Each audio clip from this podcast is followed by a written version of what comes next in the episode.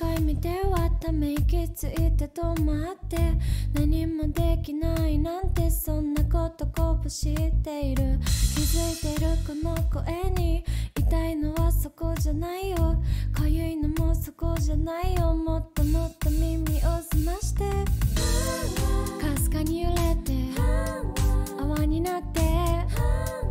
弾けて消えて。夢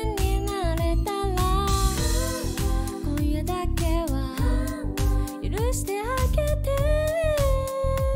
ほんの少し呼吸を止めて。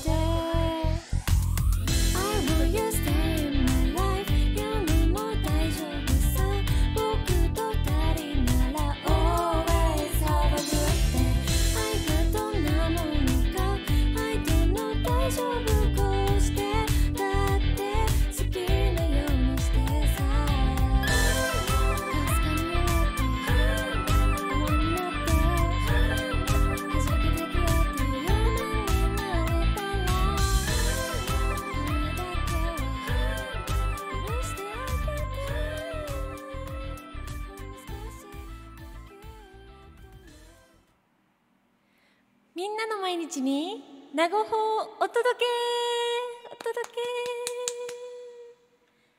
はいということで皆様本日は2020年、えー4月7日火曜日でございます。ラジオパーソナリティこのお時間は私名護法が務めさせていただきます。どうぞさい。最後まで楽しんで和やかにお届けしてまいりますのでどうぞどうぞよろしくお願いします。パチパチパチパチパチはいということでですねあの早速最初のコーナーに入っていこうかなと思うんですけれどもまあいつものように本日の名護法ということで私が今日一日どのように過ごしたのかというのをねお伝えさせていただけたらと思うんですけれどもあのー今日実はですね今ちょっと出だし噛んじゃったんですけれどもラジオの勉強をしておりました。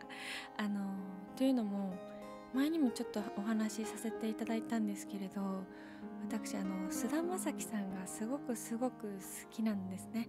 あの結構彼に憧れて影響を受けている部分っていうのはあの少なくないんですけれども、まあ、というわけでね彼が毎週こう「オールナイトニッポン」の月曜日の25時から27時を担当されているわけなんですけれども今日は一日ねあの菅田将暉さんの声を聞きながらラジオでどんなことを喋っているのかっていうのを勉強するそんな一日でございました。はい、あの意外とね勤勉なのでそうやってちゃんと勉強してねこう生かしていこうかなって思ってるんですけどちょなかなかねあのこうすぐに反映できるこの瞬発力みたいなものに欠けるのでね、まあ、ちょっとずつこう慣れてちょっとずつ面白いコンテンツを皆さんと一緒に作っていけたらなというふうに思いますのでどうぞ本日もよろしくお願いします。真面目なんですよ私。本日も表参道ノーズ放送協会からお届けしております。どうぞ最後まで和やかにゆっくり楽しんで帰ってくださいね。はい。ということでまずあの初っ端でございますけれども一曲歌をね歌わせていただこうかなというふうに思います。あ間違えちゃった。あのー、以前もライブ配信の時にねやったかな？やってないかもしれないけどあのクリープハイプさんの歌をね一曲歌わせてください。えー、ゆうさんさん。と待ってね準備しますね。でんでん。結構もう最初の方の曲ではあるんですけれどもすごくすごく素敵な曲なので歌いますね。それでは聴いてください。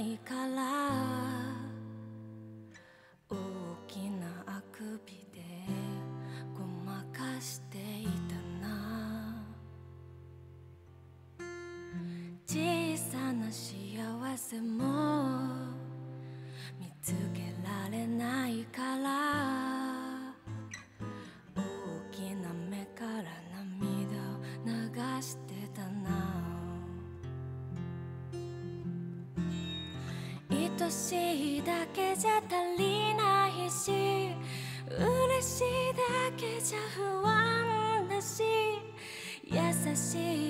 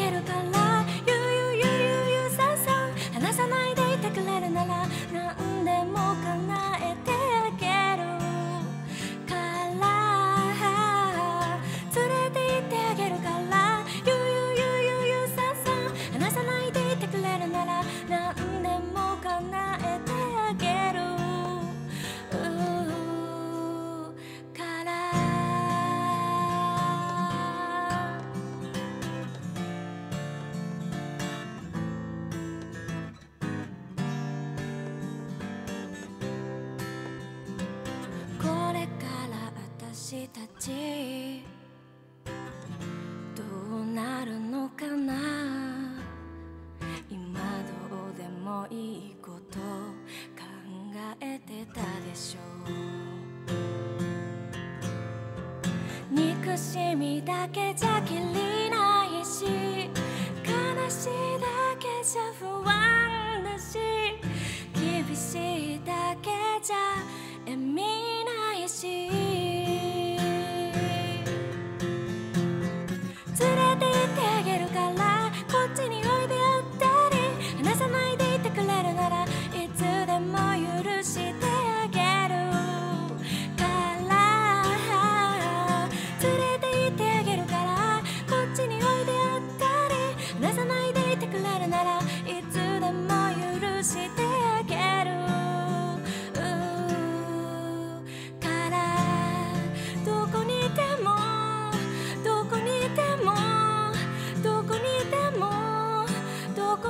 more.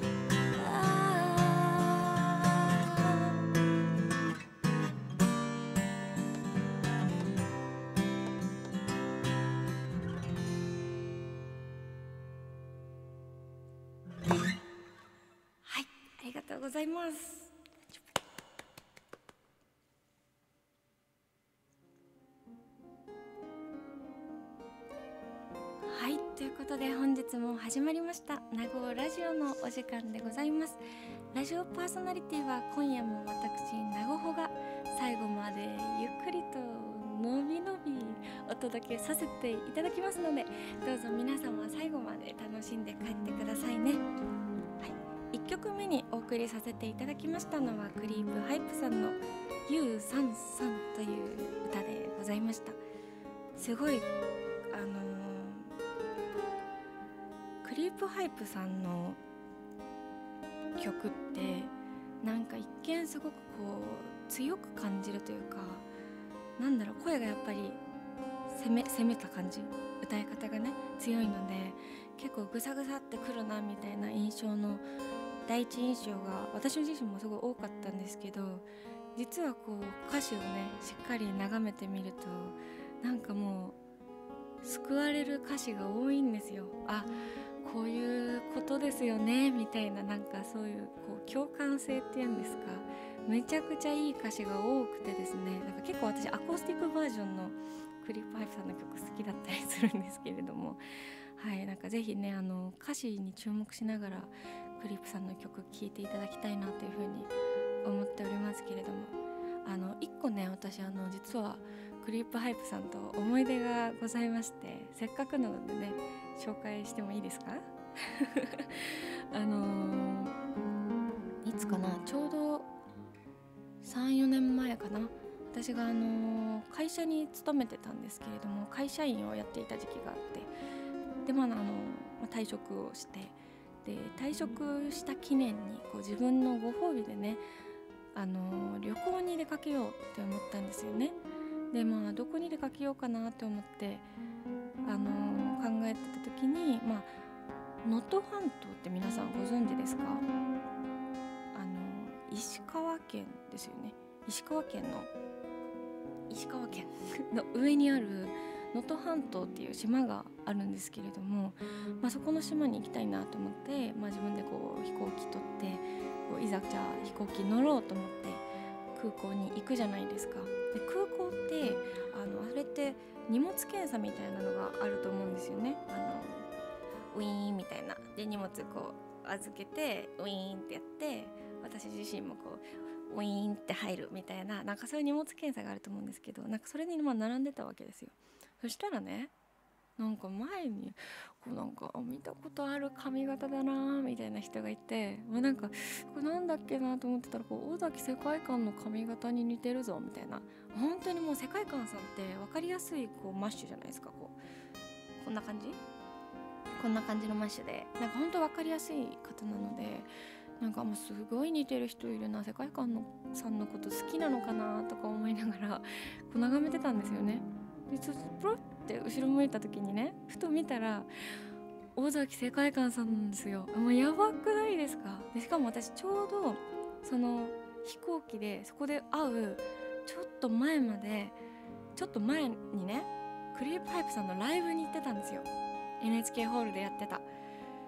もうライブでこう発狂した後に空港で会うってもうめちゃくちゃすごいと思ってもうなんか思わずこの前ライブ行きましたって話しかけちゃって私あのあんま良くないなと思あの後からすごい反省したんですけどあライブ行きましたみたいなめっちゃ好きですみたいな話しかけちゃってなんかもう帰ってきた返答がああありがとうございますだけだったんでもうそれでもう終わっても大した話じゃないんですけれどもそう実は尾崎世界観さんと一言だけ喋ったことがありますっていう もう自慢にも何ともならないお話でございますけれども本当にあの好きですね。高校時代はやっぱクリープハイプさんに助けられたっていうのが私の思い出でございますのでね。よかったら皆様も聞いてみてくださいね。という感じで1曲目はクリープハイプさんの「ユーサンソン」をお届けさせていただきました。ありがとうございます。ということでここで名護ラジオのテーマもう一回言っときますよちょっと今日多めに言っとこうと思っていくよみんなの毎日に名護法お届けお届けお届けはいということで始まりました。本日も元気いっぱいお届けしております。ラジオパーソナリティは私なごほがお届けしております。はい。ということでね次のコーナーに移ってまいりましょう。でれん。はい。本日はですね私あの絵本が大好きなんでございますけれどもあのね絵本といえば絵本といえば違うなそう小さい頃からすごくあの絵本に埋もれてあの生活をしてきたあの子供時代だったんですけれども、まあ、あのお母さんとね毎日こうね小学3年生ぐらいまでずっと幼稚園の頃からやってたんですけどこうお母さんと夜寝る前にね3回じゃんけんをするんですよ。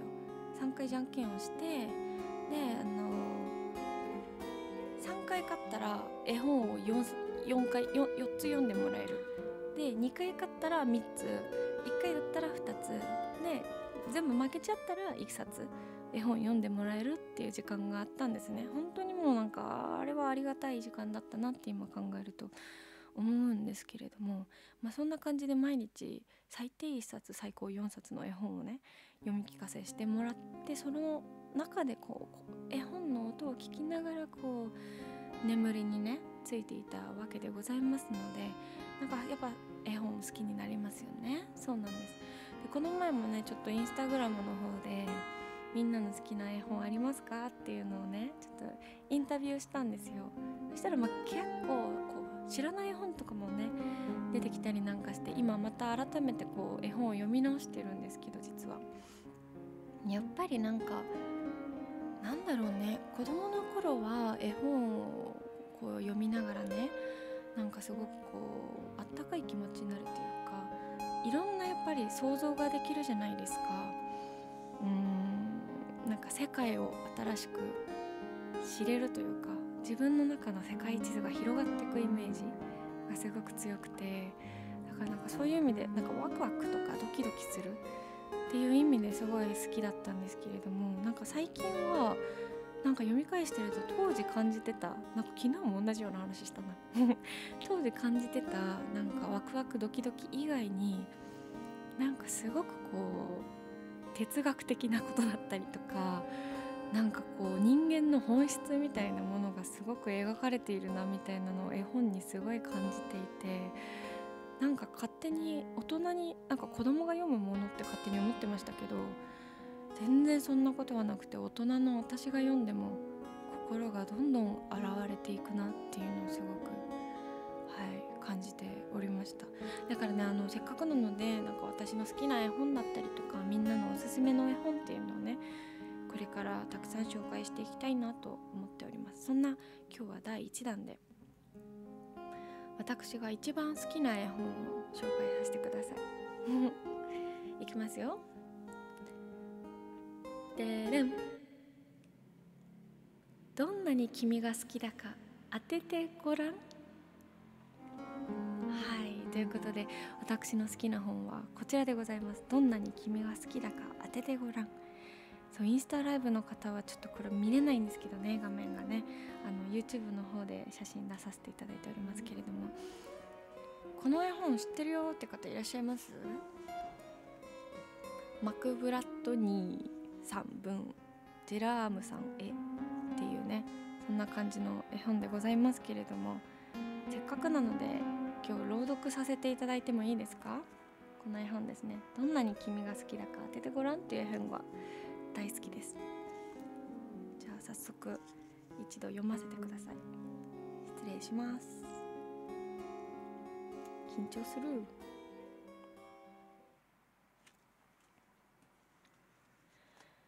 どんなに君が好きだか当ててごらん。小さな茶色い野うさぎはお休みの時間。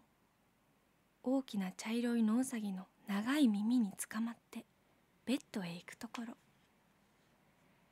小さなうさぎは大きなうさぎに聞いてみたくなった。どんなに君が好きだか当ててごらん。そんなことわからないよ。デカウサギこんなにさちびうさぎは腕を思いっきり伸ばした。デカウサギの腕はもっとずっと長かった。でも僕はこんなにだよ。なるほどそれはうんとだ。ちびうさぎは考えた。君のこと背伸び精一杯好きだよ。ちびうさぎ。僕は君のこと僕の背伸び精一杯好きだよ。とデカウサギ。確かに高いな。ちびうさぎは考えた。あんなに腕が長けりゃな。そこでちびうさぎはいいこと思いついた。ぴょんと逆立ちをして木の幹に足をぐっと伸ばした。君のことつま先の先っちょまで好きだよ。とちびうさぎ。僕は君のこと君のつま先の先まで好きだよ。デカウサギはちびウサギの腕をつかんで振り上げた。君のこと飛び上がれる今限り好きだよ。ちびうさぎは笑いながらそこいら中を跳ね回った。でも僕は君のこと僕が飛び上がれるぐらい好きだよ。デカウサギは微笑んで大きく一跳ねすると耳が木の枝に届いた。本当にすごいや。ちびうさぎは考えた。あんなに高く飛べたらな。君のことこの道をずっと行って川に届くぐらい好きだよ。ちびうさぎは叫んだ。僕は君のこと川を渡って丘を越えたぐらい好きだよ。とでかうさぎ。それはとっても遠くだ。ちびうさぎは考えた。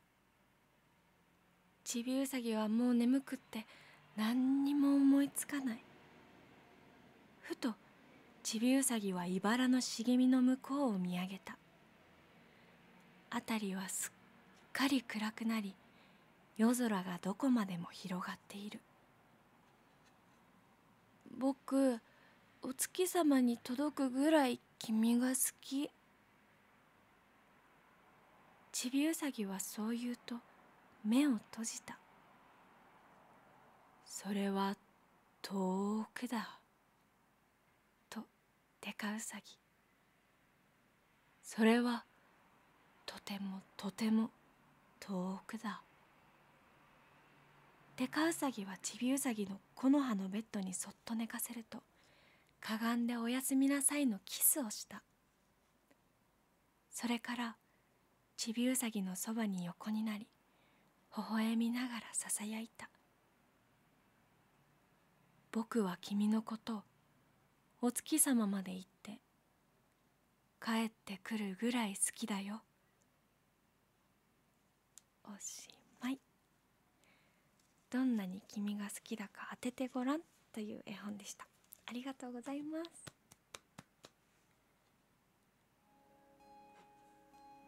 はいということで初めてライブ配信で絵本を読ませていただきました。ありがとうございます。皆様いかがでしたか？どんなに君が好きだか当ててごらんという本で。なんかねこの2人はどういうどういう関係なんだろうっていうのをね小さい頃に読んでもらってで一旦忘れてたんですよ実は。忘れてたっていうのもあれなんですけれども。回こうやっぱ絵本の存在自体からね遠くなるじゃないですか学生時代って。でなかなか絵本読む機会ってなかったんですけれども高校生の時に私がすごくこう家庭環境で悩んでた時期があったんですよね。で、まあ、どうしようどうしようっていうのをずっと考えてた時になんか友達がふともう本当に突然この絵本をプレゼントでくれてこれはもう本当にもらったやつなんですけどくれてあでなんか思い出したんですよねいろんなものを。でなんかこうこのちびうさぎとデカウサギって何て言うんだろう明確にこうお兄ちゃんと弟だったりとかお父さんと息子だったりとかなんかそこって描かれてないんですよねだからどういう関係なのかっていうのはわからないんですけどなんかすごくこう愛がすごいですよね。愛がでかい。叫んどこ。愛がでかい。っ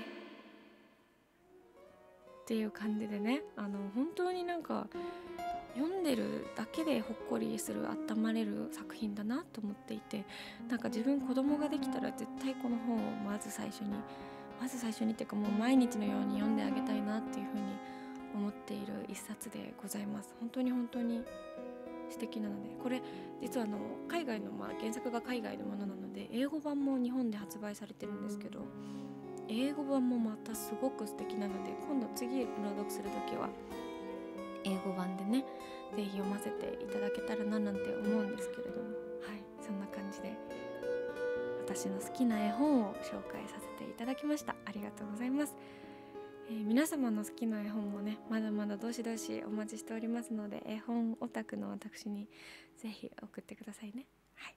ではありがとうございます。次のコーナーに行ってまいりましょう。はい。ということで次はお便りコーナーに移ってまいります。パチパチパチパチパチ。お便り皆様から本日も続々と届いておりますよ。まず1つ目のお便り。でれん。こちらです。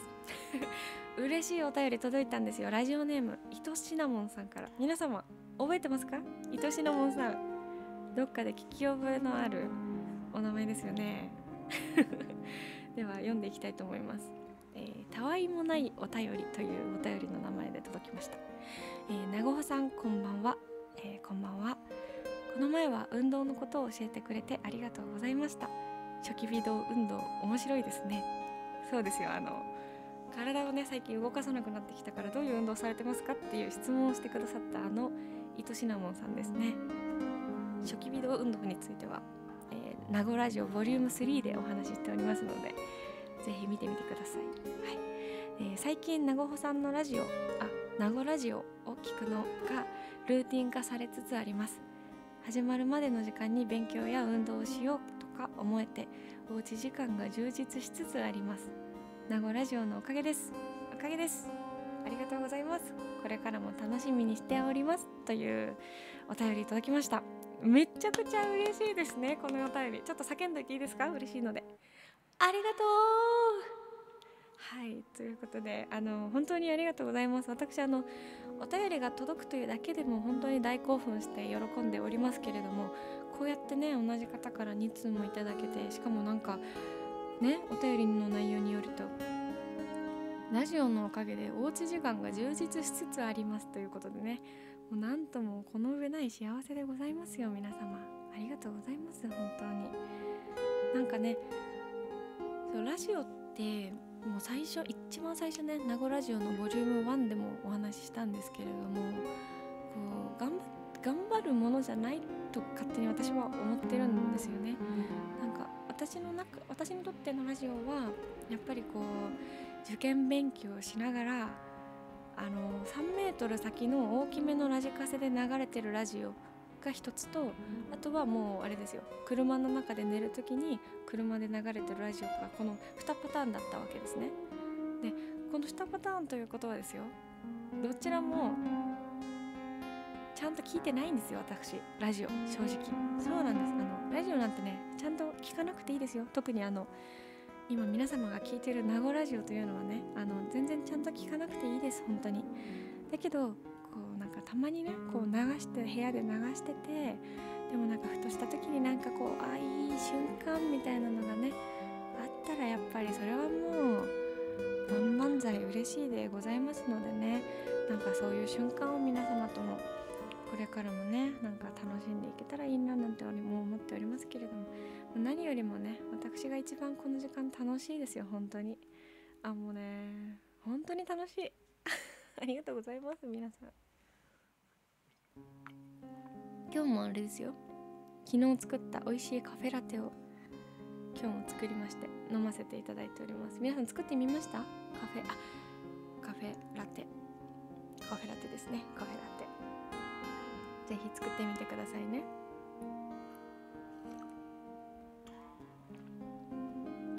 はいということでね。ちょっと話がそれるんですけどなんか今日友達とねやり取りをしている中でねなんかこう最近こうコロナウイルスの影響でみんな自宅にいる時間が増えたじゃないですか。だからそのおかげもあって逆にこう生まれるものっていうのも増えてきていて例えばそのこの前私がこう発表させていただいたあのライト・ザ・ライトの M, M ミュージックビデオビデオみたいな感じでこうみんながそれぞれおうち時間を使って動画を撮ってそれを一個の音楽にするっていう形のね新しい作品だったりとかあと今あの星野源さん話題ですよね。星野源さんのお家でお家で踊ろうの動画に合わせていろんなアーティストさんだったりとかダンサーさんだったりとかいろんな人が声だったり踊りだったりいろんなものを重ねていくっていうなんか新しいなんか価値がどんどん生まれているなっていうふうに私自身すごい感じてるんですけれどもなんかその新しい価値が生まれているそれはもちろんすごく素晴らしいことなんですけれどもそれを見ていると逆にこう新しいものを生み出せない自分自身が苦しいんだっていう話をね友達からされてだからどうしていいかわからないというか何をしていいかがわからないんだよっていうのをね友達から相談をされましてでもなんかその時になんかもうそりゃそうだなと思ったんですよね。なんかなんだろう何何かがなくなっているから何かを作り出さなきゃみたいな。みんなが元気なくなっていくから無理やり元気にしていかなきゃみたいな。風潮ちょっとちょっと今強めにあるじゃないですか。でもなんか私は若干それに対しては違和感を覚えているんですね。もうすごい正直に言いますとね。なんかこう無理やり元気にするって違うなと思っていて何かがあって元気になるだったらいいと思うんですよ。でもなんか自分が元気じゃないのにこう元気になって相手を元気にするっていうのはまたなんかそう自分自身が疲れていくなっていうのをそう思っててだから無理しなくていいよっていうのを私は自分にいつも言ってるんですけどだからなんだろうなこのラジオもなんかちゃんとしたラジオにしなきゃいけないっていうね例えばこうちゃんとお仕事としてラジオをやるってなったら私はきっともうめいっちゃうんですよね正直。なんかもうえーってなっちゃうんですけどやっぱこう自分が自分であるっていう状態が許されているから許されてますよねこれ。大丈夫ですよね？はい。私がもう私でしかないので私が私でしかない状態をそのままもうこうただただダダ漏れに流しているラジオというラジオでございますので私自身はすごい楽しませていただいておりまして。まあなんか基本的にみんなそれでいいと思っててなんかその延長線でその自分の心地よい瞬間をシェアできればよくないかなって思うからもうみんな無理しないで生きよう本当に。いや本当にもう一番心地よい状態でいるのが大事だからって私はそう思っております。あの気にせずに周りは自分を貫いていきましょうもう。はいっていう話をね余談ですけどもさせていただきました。じゃあ続いてのお便り紹介しますね。ちょっと長くなっちゃったんですけど話が。こんばんは。こんばんは。本日も。本日もお疲れ様です。はい。ということでいきますよ。続いてのお便りででんラジオネームボタニカルピンク。ピックさんから。長い名前ですね。ボタニカルピンクってなんやねんっていう。ボタニカルって何ですか？植物由来のみたいな？植物由来のピンクのピック？豚？どういうことや？あ豚は最初からこんばんはありがとう。あ分かった。豚は最初から、えー、ピンクですよっていうことかな。わからんな。どうでもいいか。はい。じゃあお便りの内容に入っていきますよ。えー、質問が3つありますね。地元の名物を教えてください。地元の方言があったら何か話してください。各地のあるあるは面白いよ。で長尾ちゃんにとってで友達って何ですか？はい3つ質問いただきました。ありがとうございます。えまず1つ目。地元の名物を教えてください。了解です。えー、なんかこれちょっと難し難しくはないんですけど、えー、私生まれあ、えー、生まれ地元って生まれた場所のことですか？育った場所のことですか生まれは埼玉県の朝霞市というところで朝霞は人参が有名です。はい。方言はありません。東京弁と一緒です。あ知ってます？皆さん。ななんとかだよね？とかなんとかじゃんってよく使うじゃないですか。あの都会のピーポーは。いいますよね？皆さんもね。きっとね。なんとかだよね？なんとかじゃんって。気軽に言うと思うんですけどあれって東京弁らしいんですよ。どうやら。東京弁というものがねなんか昔そういうね方言が好きで方言の本を読んでた時にそれが書いてあってだからそれだけちょっとびっくりしたので今言っちゃったんですけど自分育ちは栃木県の上三川町というところが育ちになります、えー、栃木はですね本当に何もない畑しかなかったですね私のいる場所は。で名産物がいちごとかんぴょうが名物でした。なんか本当にお家のね農家がやっぱりいっぱいいるんですよ。学校の友達のほとんど農家なんですよ結構本当だからなんかそうシーズンになっていちご狩りシーズンとかってあるじゃないですか。そのいちご狩りシーズンがオフになったらあのもうそのいちご狩りができない状態のいちごがいっぱい残ってるんですよね。でも味はめっちゃ美味しいんです。形とかが崩れちゃってるいちごとかをもう取り放題で取りに行かせてもらって。でもほんと段ボール箱パンパンにいちご持ち帰るのでなんかそれ持ち帰って家でジャムにしたりとかいちごジュースにしたりとかペーストにしたりとかなんかそういう感じであのいちご料理めっちゃ楽しんでました。いちごいちごねいちご美味しいですよね。大好きなんですよ私も。こんばんは。今日もお疲れ様です。はい。ということであとかんぴょうもねかんぴょうって皆さん知ってます？なんか意外とこっち戻ってきてからなんかかんぴょうの話するとかんぴょうって何って言われることが結構多くてなんかかんぴょうはですね味噌汁とかに入ってるあのかんぴょうでございます。かんぴょうとしか言いようがないので特に話は広げませんけれども。はい。なんか地元の方言があったら何か話してください。これなんか前にもちょっとはちょっと話したことある気もするんだけど栃木はですね結構あの尻上がりになるんですね。なんかなんでとかどうしてっていう時にあなんで？どうして？なんかちょっと違う。なんで？なんで？なんで？あバスケスペーみたいなサッカースペーみたいななんかそういう喋り方をするんですよ。なんかスペアッペーみたいな感じの私も結構スポーツやってたんでずっと今日バスケスペーみたいなこと言ってましたけどね。はい。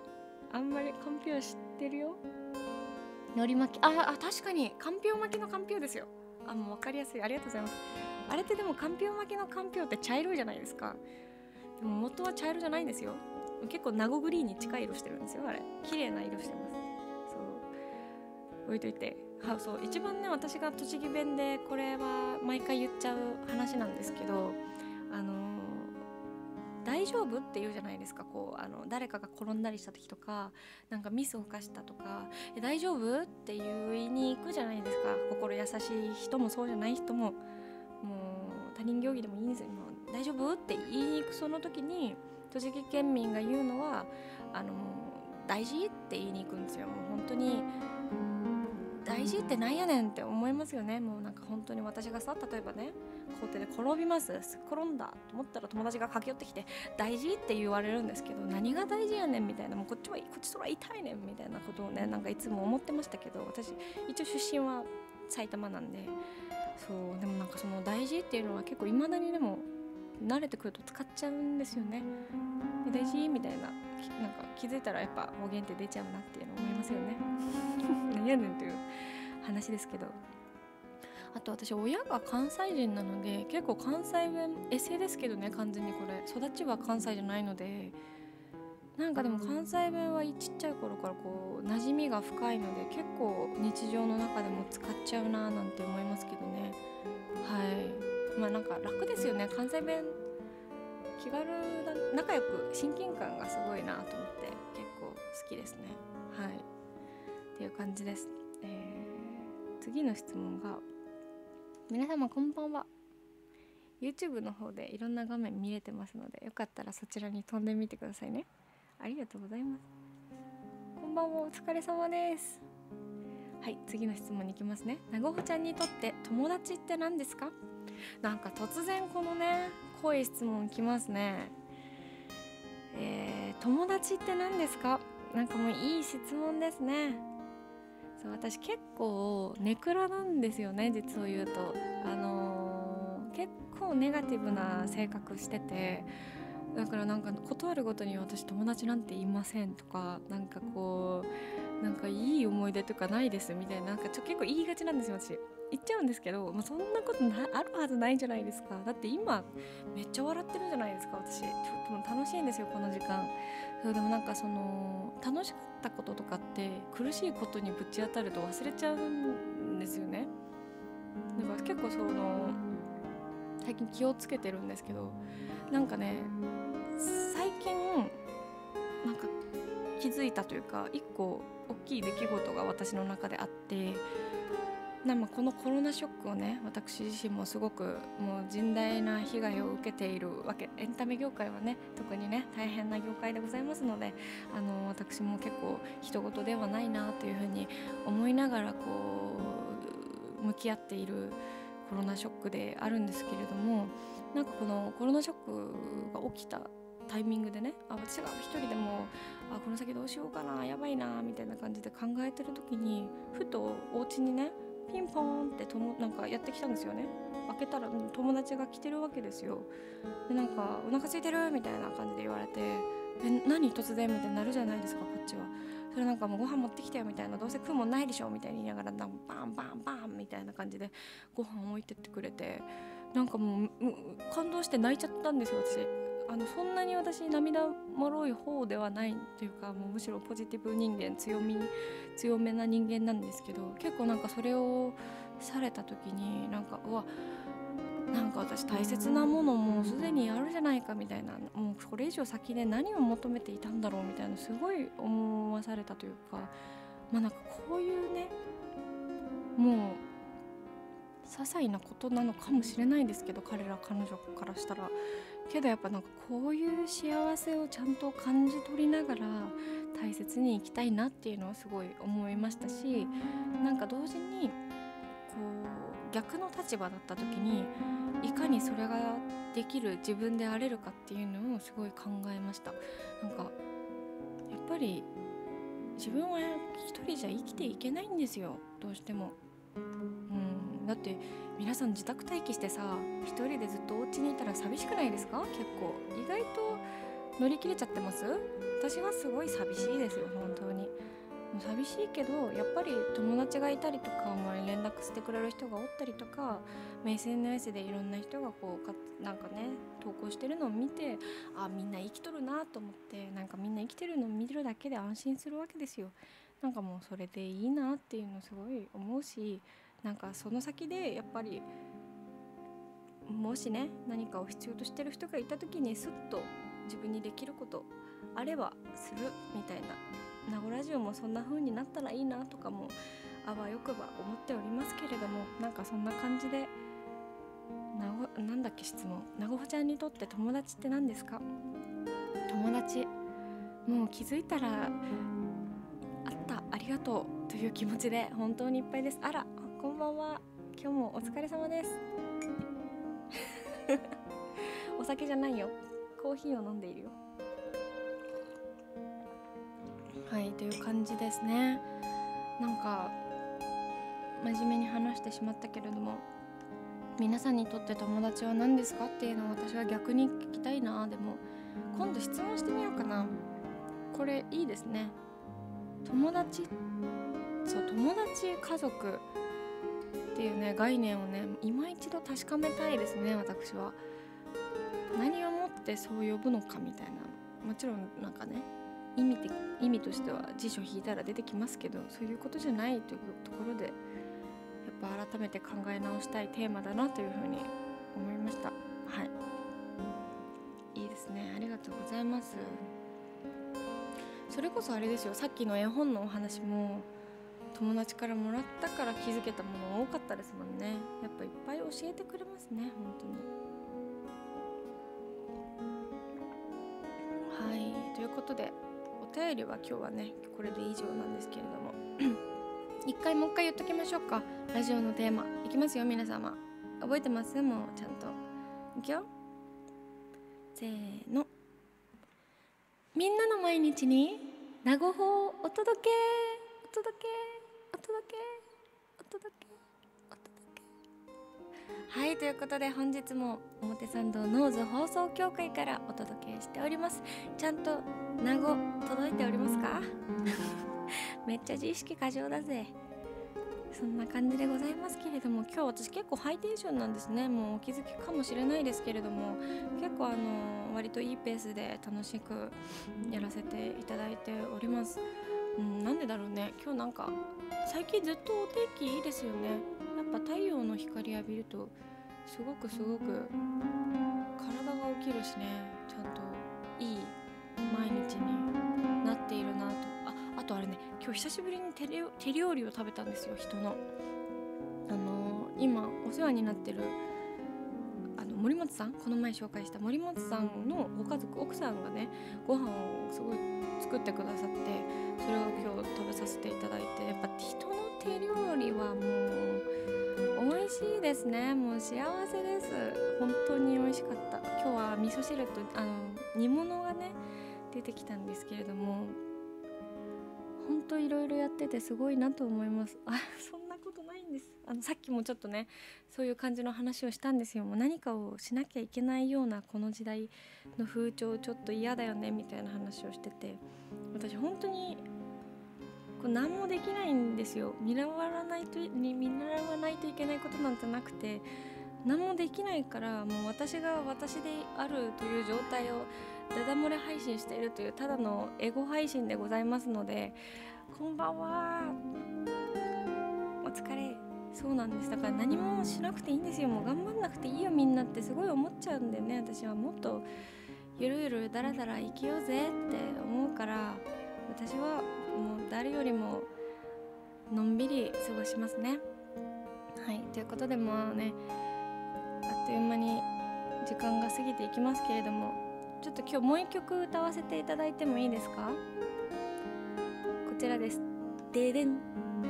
ンディ・モリさんのアンディ・モリさんの1984という曲をね歌わせていただきたいんですけどなんかね私断るごとにねアンディ・モリさんをね紹介され続けてきたんですよ。結構もう高校の時から絶対好きだから聴いてっていうのをね友達からすごい言われててでまあなんかもう絶対好きになるのを分かってたんですよ。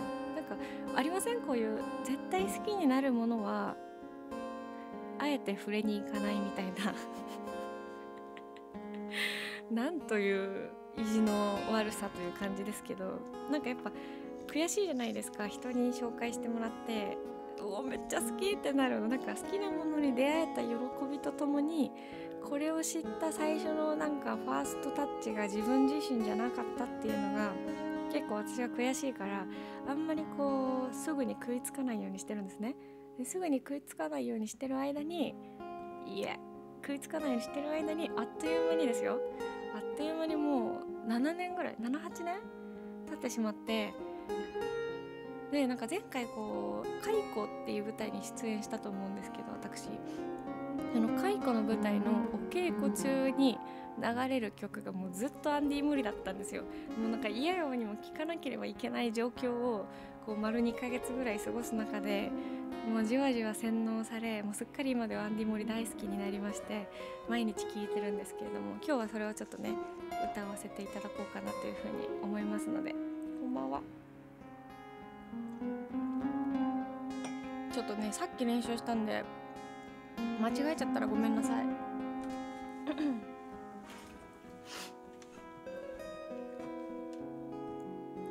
とっても素敵な曲だから本家もぜひ聴いてみてくださいね。後で URL 載せときますので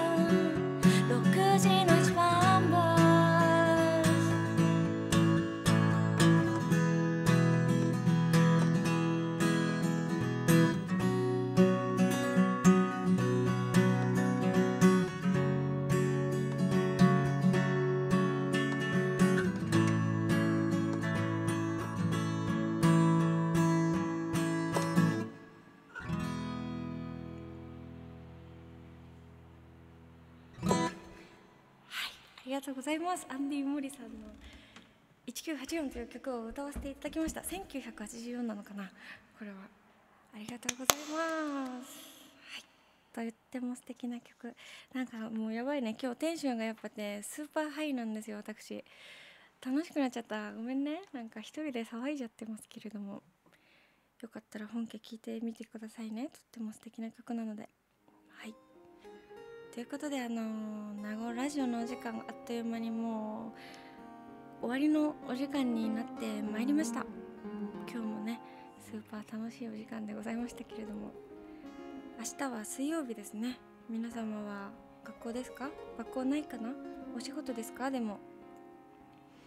まだまだ緊急事態宣言も出てねなんかもうもうちょっとこう明確にどうなるのかっていうのがね見えたらいいなっていうのは私も思う今日この頃ではあるんですけれどもまあでも何を言うても国がどうなろうともやっぱり自分にできることをね毎日コツコツしながら過ごすしか私はないなと思っているというかそれがやっぱ一番大事だなっていうのをすごく思うのでねなんかいろんな情報ありますけど振り回されずに丁寧に私の人生を生きていけたらいいのかなというふうに思いますのではい。